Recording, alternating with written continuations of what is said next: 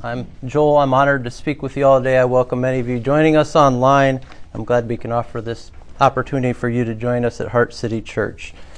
Well, friends, it's a new year, and we're celebrating that Christ came in order to make all things new. So, what does that mean for you and I as Christian believers? All things new. Or what can it mean if you're considering becoming a Christian? There's a delightful children's story by Hans Christian Andersen. Children, have you ever heard the story of the ugly duckling? The ugly duckling? I'm actually seeing some head shake no. Okay, it's a really sad story, but stay with me because it's got a great ending. It begins with a mother duck who's watching her eggs hatch one by one. There's these cute little fuzzy ducklings. Have you ever seen a cute little fuzzy yellow duckling? Aren't they adorable? But then she notices that one of her eggs, this larger one, hasn't hatched. It's strange. And another duck suggests, oh, that's a turkey egg. You want to abandon it because turkeys are ugly and they can't swim. But she's invested a lot of time, so she says, I'm going to give it a few more days, and if it won't swim, then I'll abandon it. A few days later, guess what? It breaks open, and a big, ugly bird appears an ugly bird, and she assumes, oh, this must be a turkey, and she pushes it into the water, but to her surprise, it swims really well. So she concludes it must be a duckling, an ugly duckling. So this poor duckling begins its life, and it is tormented by its brothers and sisters. He's so big and ugly that they bite him and they insult him. His own mother tells him that she wishes he was never born. So he leaves home and he tries to move in with a woman who has a cat and a hen. But see, this duckling can't purr and it can't lay eggs, and so they call him pathetic. They call him worthless. So he goes off and decides to do life on his own. And he finds a little tiny pond for himself, but then the winter comes and the pond begins to freeze. And he paddles his feet really, really hard to try and keep the water from freezing, but eventually his legs get tired and his feet get frozen in the ice. It gets better. Hold on. A peasant, a kind peasant, comes along and sees him and he says, I'm going to save this little duckling. He breaks it out of the ice, takes it home to be a pet for his kids. The kids go up to treat it nicely and kindly to pet it, and it freaks out because it's never known such kindness starts flapping its wings, knocking stuff all around the house. Everyone's screaming and yelling. It slips out the door.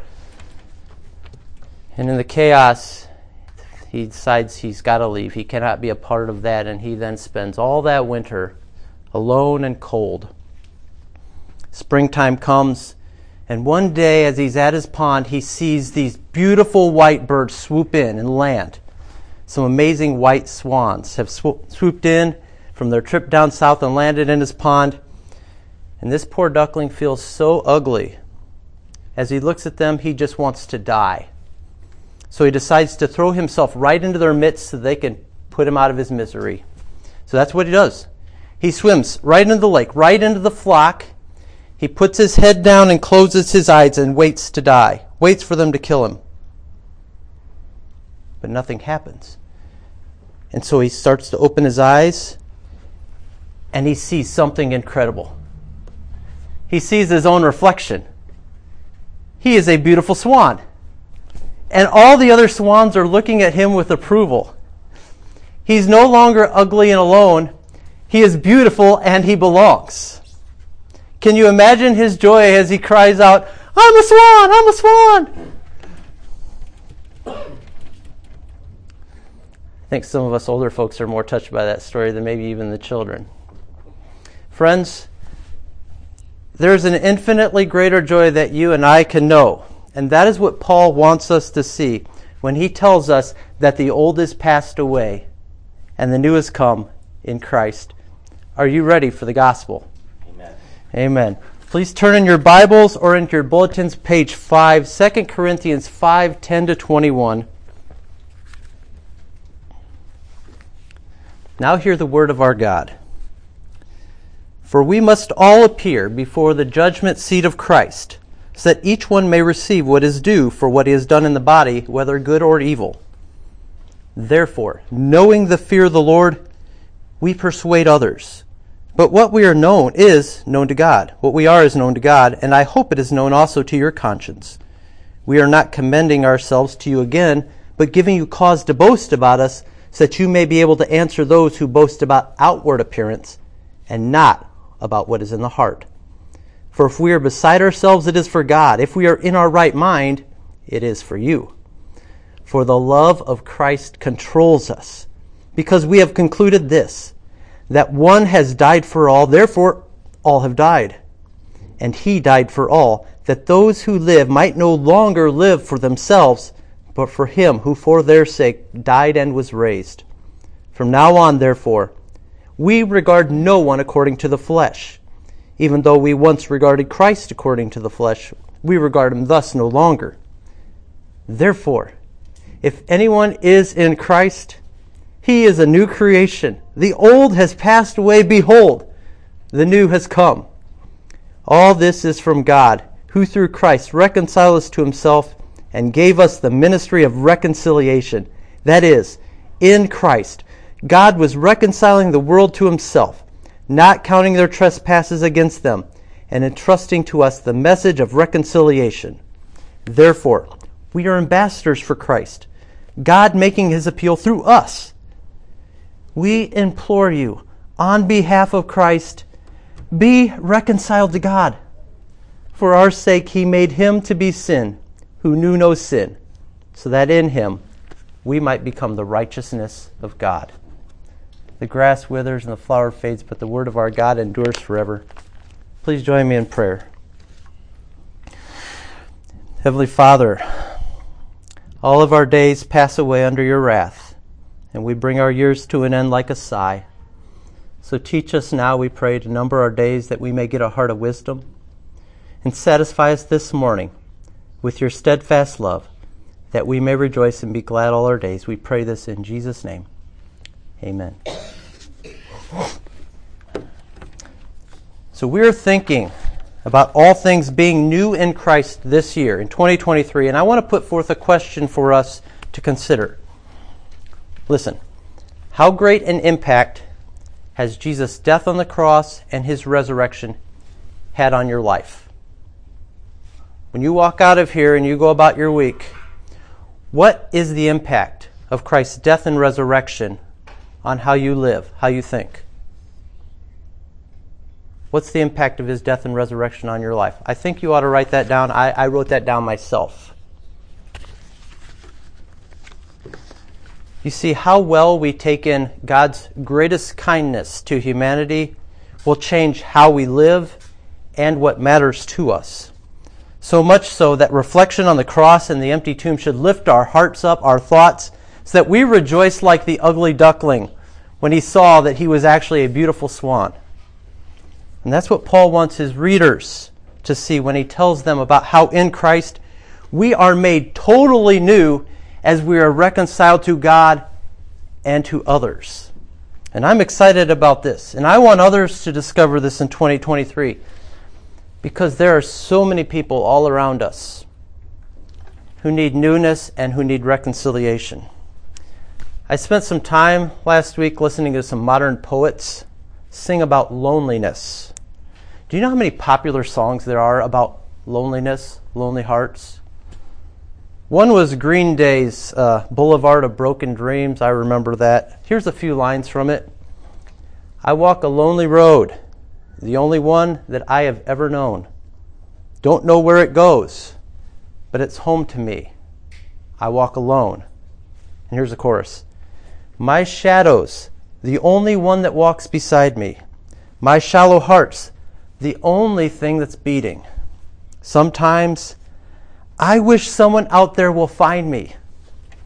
Till then, I walk alone. You find that depressing? It doesn't even rhyme. your only companion is your shadow. Do you realize this resonates with our culture? This video of this song had 687 million views. What feels like home for so many people around us is a lonely road, and they're absolutely clueless to about where it leads. Does that hurt your heart? But here's what encourages me that line in there. I wish someone out there will find me. There are lonely folks out there who want to be found, and I know a Savior, Jesus Christ, who is out there seeking and saving the lost right now. I know some of you had no idea who Green Day was, so I'm going to hit you with a number one Beatles hit. Eleanor Rigby picks up the rice in the church where a wedding has been, lives in a dream. Waits at the window, wearing her face that she keeps in a jar by the door. Who is it for? All the lonely people. Where do they all come from? All the lonely people. Where do they all belong? Let me keep on. Father McKenzie, writing the words of a sermon that no one will hear. No one comes near. Look at him working, darning his socks in the night when there's nobody there. What does he care? And last line Eleanor Rigby died in a church and was buried along with her name. Nobody came. Father McKenzie wiping the dirt from his hands as he walks from the grave no one was saved. Actually, Lennon and McCartney have no words to encourage me here. You have a lonely lady and a pitiful pastor and the sorry sermon that saves nobody. So sad. But that's actually what Lennon and McCartney saw in their day. Most of the pastors in England and in Europe had stopped preaching the gospel about people's need for reconciliation with God. The churches in England and Europe were dying then. And by the way, the churches in America are trending the same way right now. Heart City Church exists to reverse that.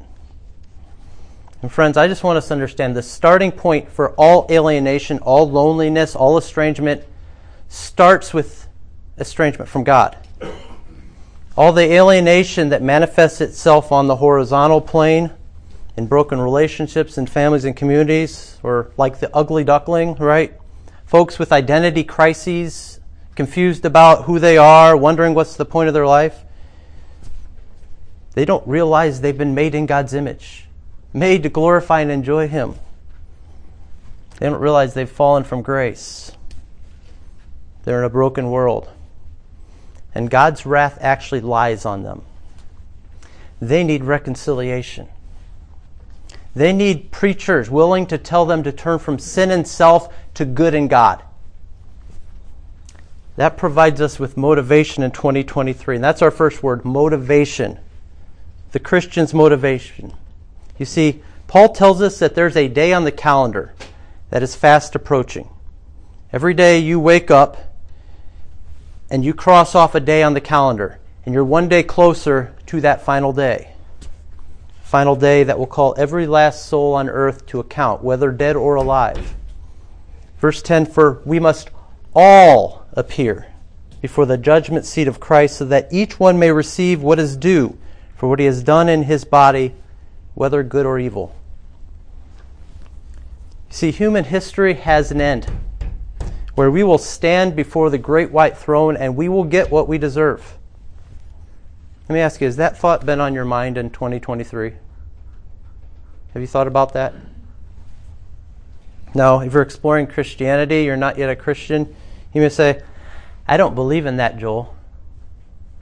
And my answer to you, dear soul, it doesn't matter whether you believe it.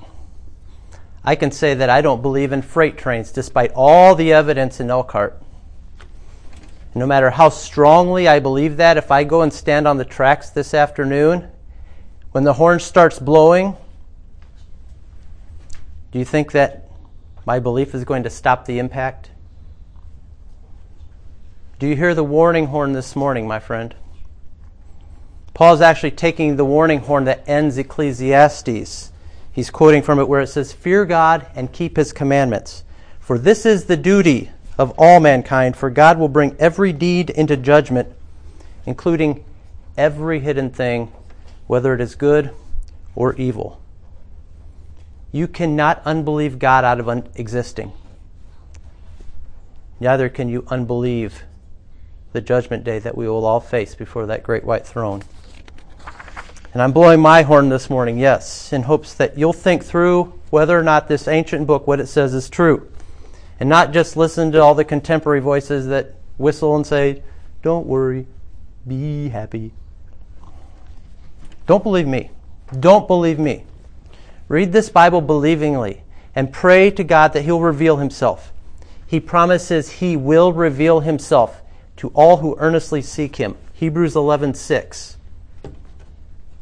Now, for those of us who do believe, we have motivation here as well to respond to that warning horn. Paul says, Therefore, knowing the fear of the Lord, we persuade others.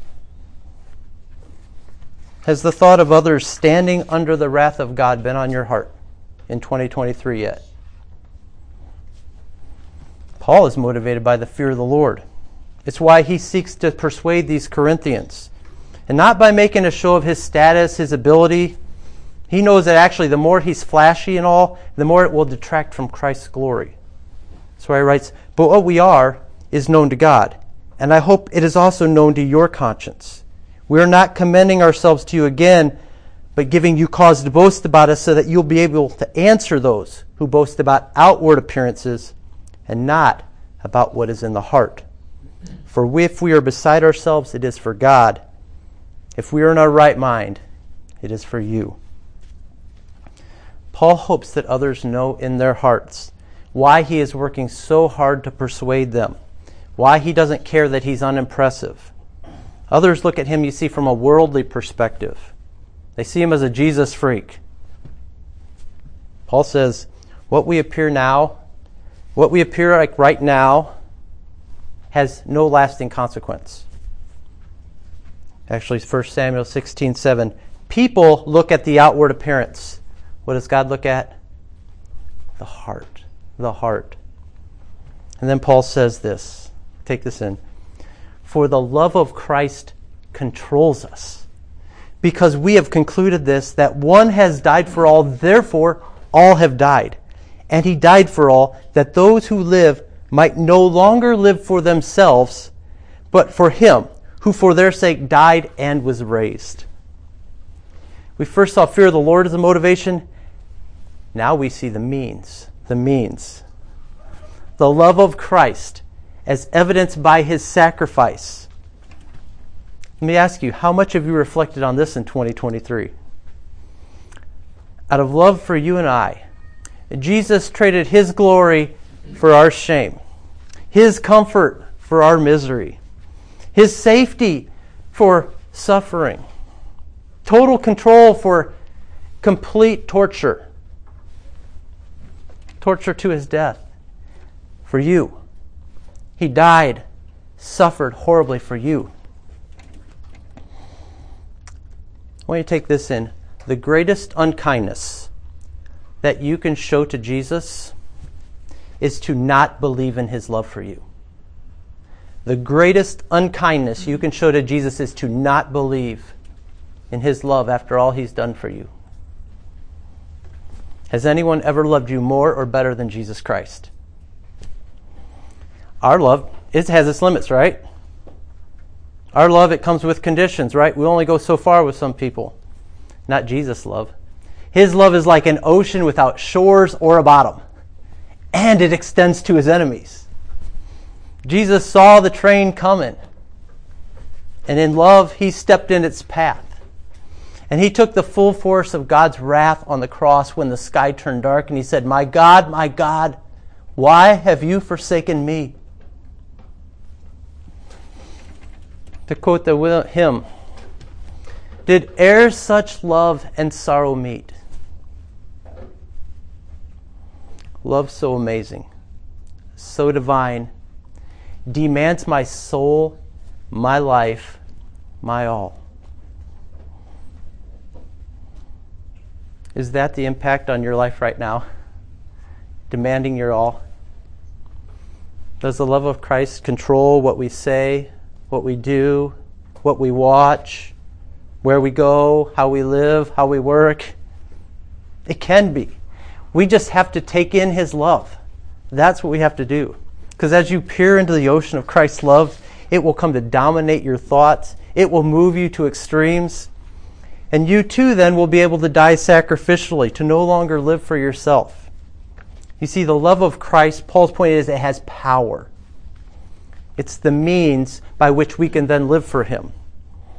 He can make it so that His love will actually have the first and the final word in everything we say and do. Otherwise, we will be our own masters, and we're not good masters. We will live for ourselves unless we take in His glory that Jesus came and laid down His life and was then raised from the dead.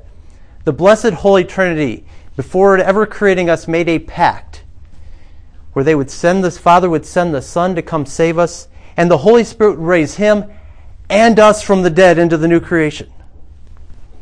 And we can either live from the infinite love of the Holy Trinity that we sang about to start our service, or we will sing the song of self and live for the unholy Trinity of me, myself, and I. I think that's more popular actually than the loneliness songs if you listen to the songs on the radio. I pity our culture. We have a culture that is completely self absorbed, self seeking, self assured, self promoting. We've even, we're the culture that invented the selfie. Like me, like me, like me, like me, love me, love me, love me. Nobody loves me. I didn't get any likes. I'm an ugly duckling. Isn't that how many people? How many people are like that today? Everything is about us and living selfishly in this culture. It's got to be about me. Even as millions lament the road that they're on, not knowing where it goes, their only purpose is to try and get what fun they can while they're on the ride, driven by insatiable desires to serve self. To quote Dr. Phil, how's that working for you? Please don't assume I watch Dr. Phil. I confess I caught this show once or twice. I don't actually think he's even really a doctor, very insightful. but he stumbled on a good question, and all you have to do is write. the show just seems like you invite people with really messy lives on there, and then they just throw up all over the set. And after all the mess is there, then he just has this brilliant question How's that working for you? And everyone's like, Wow, what a question. The whole audience, minus me, is amazed. I, you forgive me for that aside in my defensiveness. But final futility is the best a life lived for self can offer. Even the modern poets get that. Actually, I was listening to Sheryl Crow on the radio the other day in the store. If it makes you happy, it can't be that bad. If it makes you happy, then why the hell are you so sad? It's because folks on the road to exactly there, to hell. Praise be to God. Paul says we're set free to live for Jesus, not ourselves. And there's something I think you need to understand about Paul. Paul never says, believe in the gospel, the good news, because of the benefits. Because you'll get heaven. You get to see your lost loved ones, gold streets, mansions. Paul never does that. Paul never says, oh, you folks, you would change your mind if you were in hell and you saw what you're missing out. Paul never says that. Paul's not selling the benefits. You realize that would only be then about your self interests? The ultimate glory in heaven for Paul is being with Jesus Christ, the risen Lord Jesus Christ. Paul is always holding about holding out Jesus Christ and being joined with him who's loved you. You see, the risen Lord Jesus is the start and the center of the new creation and the resurrection life to come. Now, Paul moves on to the marks, then, the marks of the Christian. Verse 16. From now on, therefore, we regard no one according to the flesh. Even though we once regarded Christ according to the flesh, we regard him thus no longer. Therefore, if anyone is in Christ, he is a new creation the old has passed away. Behold, the new has come. You realize Paul once viewed Jesus from a worldly perspective. He's just a Jewish rabbi. Actually, many folks still hold that same kind of view today. Oh, Jesus, yeah, he's a great ancient teacher with some pretty good lessons for us. Actually, most people I talk to, even unbelievers, have a very positive view of Jesus' teachings. That is not a mark of faith. Paul's point is that viewing from Jesus from a worldly point of view is of no value anymore. See, it's not what Jesus came to earth to teach us to do so that we could be good and get God's blessing. No, it's what Jesus did do for us. Because no human being could be good enough. On the cross, when he cried out, It is finished, that is Jesus finishing the last leg of a perfect human race. A race ran all the way to the end, loving God with all his heart, soul, mind, and strength that none of us have ever done. And Jesus earned that reward, and then he calls you up on the podium with him to share the reward of resurrection life. And he wants to share it by the power of his Spirit. I think it's worth remembering that we have no record in the Bible of Paul ever meeting Jesus prior to the resurrection. But Paul spent three years in Arabia with the resurrected Lord, and it changed everything for him. The resurrection is everything. You don't understand Paul if you don't think he's like resurrection, resurrection, resurrection. You see, Paul sat face to face with the future of humanity. His own future that would undo all his evil past. Believer, the resurrection of Jesus impacted Paul so greatly, he's like, I'm already a new creation, even now in this body. The former murderer Paul, seeing Jesus raised from the dead was for him like a peek at the final chapter, the final words in the story of the ugly duckling. You want to hear them? We read, He was so happy and yet not at all proud. Then he rustled his feathers, curved his slender neck, and cried joyfully from the depths of his heart, I never dreamed of such happiness as this while I was an ugly duckling. And Paul knows that if he can be forgiven and joined to the risen Christ by the power of the Spirit, new creation is available to everybody. Everybody. If anyone. That's a promise that's available to all. There's no exclusion. So, one of the marks of the Christian is we don't judge anyone based on outward appearance. The church cannot show partiality, favoritism. Based, we can't form cliques here at Heart City Church based on race, class, education, shared interests how we look and talk. We can't leave anyone out. We can't make anyone feel unwelcome. We can't be biting at them. We can't be talking about them behind their backs. That's what the world does, right? Friends, we never view anyone as an ugly duckling because we know that every person we meet may one day be so glorious it will take our breath away. Think about that. The mark of the Christian is that we hope this about any person we meet and we want to persuade them. C.S. Lewis writes this Remember that the dullest, most uninteresting person you can talk to may one day be a creature which, if you saw it now, you would be strongly tempted to worship, or else a horror and a corruption such as you meet as if you met now, if at all, only in a nightmare. All day long, we are, in some degree, helping each other to one of these two destinations. It is in the light of these overwhelming possibilities. It is with the awe and the circumspection proper to them that we should conduct all our dealings with one another, all friendships, all loves, all play, all politics. There are no ordinary people. You have never talked to a mere mortal. Nations, cultures, art, civilizations, these are mortal. And their life is to ours as the life of a gnat. But it is immortals with whom we joke, work with, marry, snub, and exploit. Immortal horrors or everlasting splendors.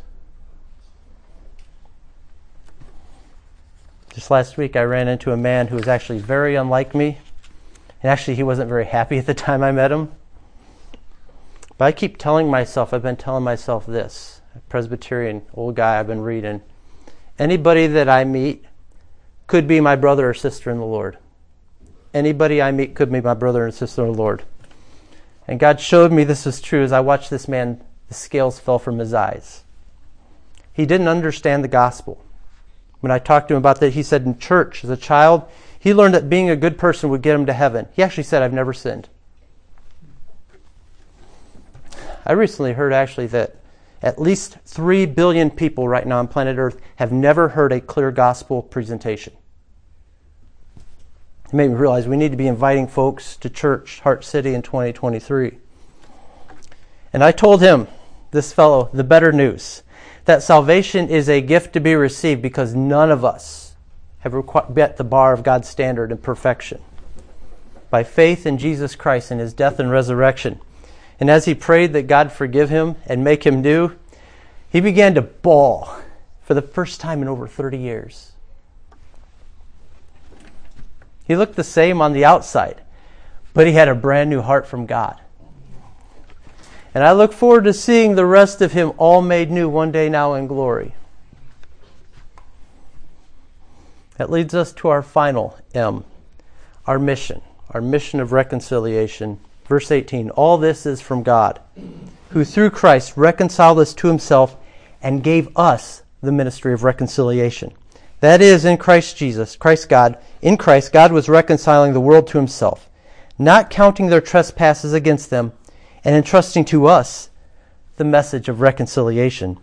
Therefore, we are ambassadors for Christ, God making his appeal through us. We implore you on behalf of Christ be reconciled to God. My heart longs to see some reconciliation in 2023. Do you long to see that? So many around us are estranged in our day. Some, if not all of us here, we probably have loved ones we're estranged from, right? Can't hardly speak to. I've experienced so much of this in my life, I'm sick of it. And it hurts my heart. We see alienation between parents and children, husbands and wives, between friends, brothers and sisters, co workers. How can alienation, how can estrangement come to an end?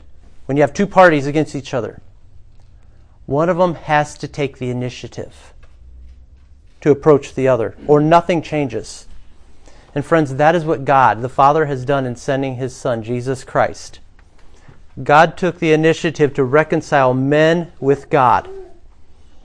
And now He has tasked ambassadors like Paul and like me to share the news, the good news of reconciliation that is the mission of the church. Ours is a mission of reconciliation. An ambassador, that was actually a position of authority, like a Roman legate. When an ambassador spoke, it was actually the Roman emperor speaking to you. Which means when Paul spoke, God spoke. He was speaking on behalf of Christ, imploring you to be reconciled to God. So, my dear not yet Christian friend, I want to introduce you to someone. He walks with me, he talks with me, and he tells me that I'm his own. He happens to be my best friend. And he's also Almighty God. And that may be a scary thought. That's actually why Jesus uses unscary folks like Pastor Joel to communicate his love for you and He sees you and He knows your inmost thoughts. He knows all you've ever said or done. He knows your fears. He knows your misery. He knows your damaged goods. He knows your hurts that never heal. He knows your secret sins. He knows those past incidents that make your conscience tell you you're unlovable. He knows it all, but my friend still loves you. And I'm here to implore you to admit that you're in the wrong before God, to tell God you have not loved your Creator as you ought. You live selfishly with little to no thought for Him. You've cursed Him. You've hurt people you're supposed to love. Tell Him that you're on the lonely road and you need help. I'm calling you to ask Him for forgiveness to tell him that you're giving up on all your own righteousness and ask him to provide you that righteousness only available in Christ Jesus. I'm asking you to throw yourself completely on the mercy of God, our Lord Jesus Christ. Will you do that today? And will you come to discover that all things can be made new in Jesus Christ? I'm asking you to step off your throne and bow before the throne you'll once fa- one day face? Will you be reconciled to God and His Son, Jesus Christ? Or will you put it off another day?